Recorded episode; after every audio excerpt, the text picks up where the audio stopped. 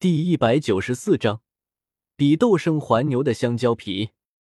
老子知道是你，你敢和我要万归抢东西，你活着不耐烦了？价格停止不动后，要万归气急败坏地透过面前的透明玻璃大声喝道。其他人也就算了，反正不是最高价，但这个八星斗尊都敢和自己抢东西，是觉得自己因为犹豫，导致手里的单方有八成失效，看起来就好欺负了是吧？当然，药族的传承丹方是不能卖的。药万归，谁呀？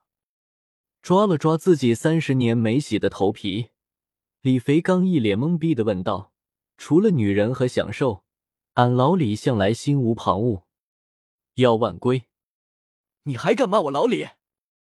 你难道不知道我是斗尊强者吗？你难道不懂得要尊重强者吗？药万归，真是的，现在的后生越来越没素质了。拿起旁边的可乐，李肥刚大口灌入肚中，撇了撇嘴说道：“药万归，行，你行，尊重强者，我还是后生。好好，拍卖结束后，我这个后生好好的尊重尊重你。”药万归气急败坏的一屁股坐回沙发，不想再和这个只知道女人的肥圆说话。自己的华夏币还要用来买接下来的东西呢，不能多用，到时候长生要向他借就好了。姓名：药万归，种族：人族、药族，身份：药族长老，修为：四星斗圣初期，年龄：六百五十三岁。简介：药族的执法长老，待人严苛，小肚鸡肠，是把药尘逐出药族的首脑人物。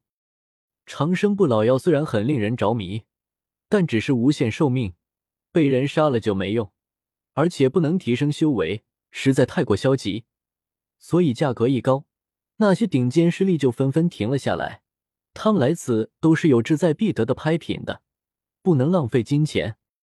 最终长生不老药被李肥刚拍得，药万归透过玻璃看着他一脸得意的样子，咬牙切齿，恨不得马上就结束拍卖，将他一掌毙命。又高价卖出了一件物品，亚飞现在是得心应手了起来，再度让人端来一件用红莲盖住的拍品。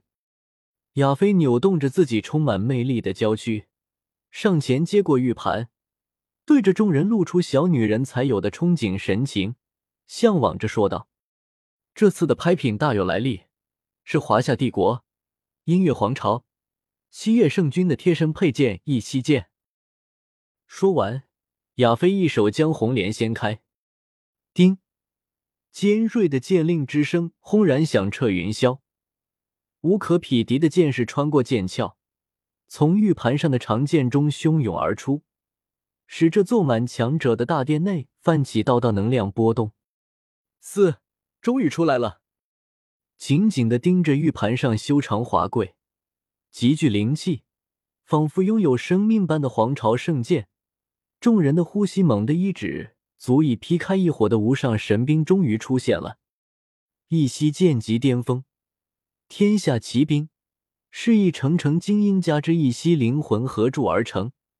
此剑其力无坚不摧，所向披靡，具有灵性，力气可以控制人的思想，使人受控于它。一旦人剑合一，必定天下无敌。铸剑者一息，干将的同门师兄弟，也是干将与莫邪之间可怜的第三者。此人聪明伶俐，由于在大师兄的光环下有极强的隐忍和获胜心理，对莫邪喜欢而不敢表达，之后为情所伤入魔。此剑后被七叶圣君使用，作为贴身佩剑，足以见其威力。此剑因为是至圣之物，成成精英所铸，剑灵其实不带魔性。由于此剑是一息怀着爱慕莫邪之心所铸，如与莫邪剑便威力大减。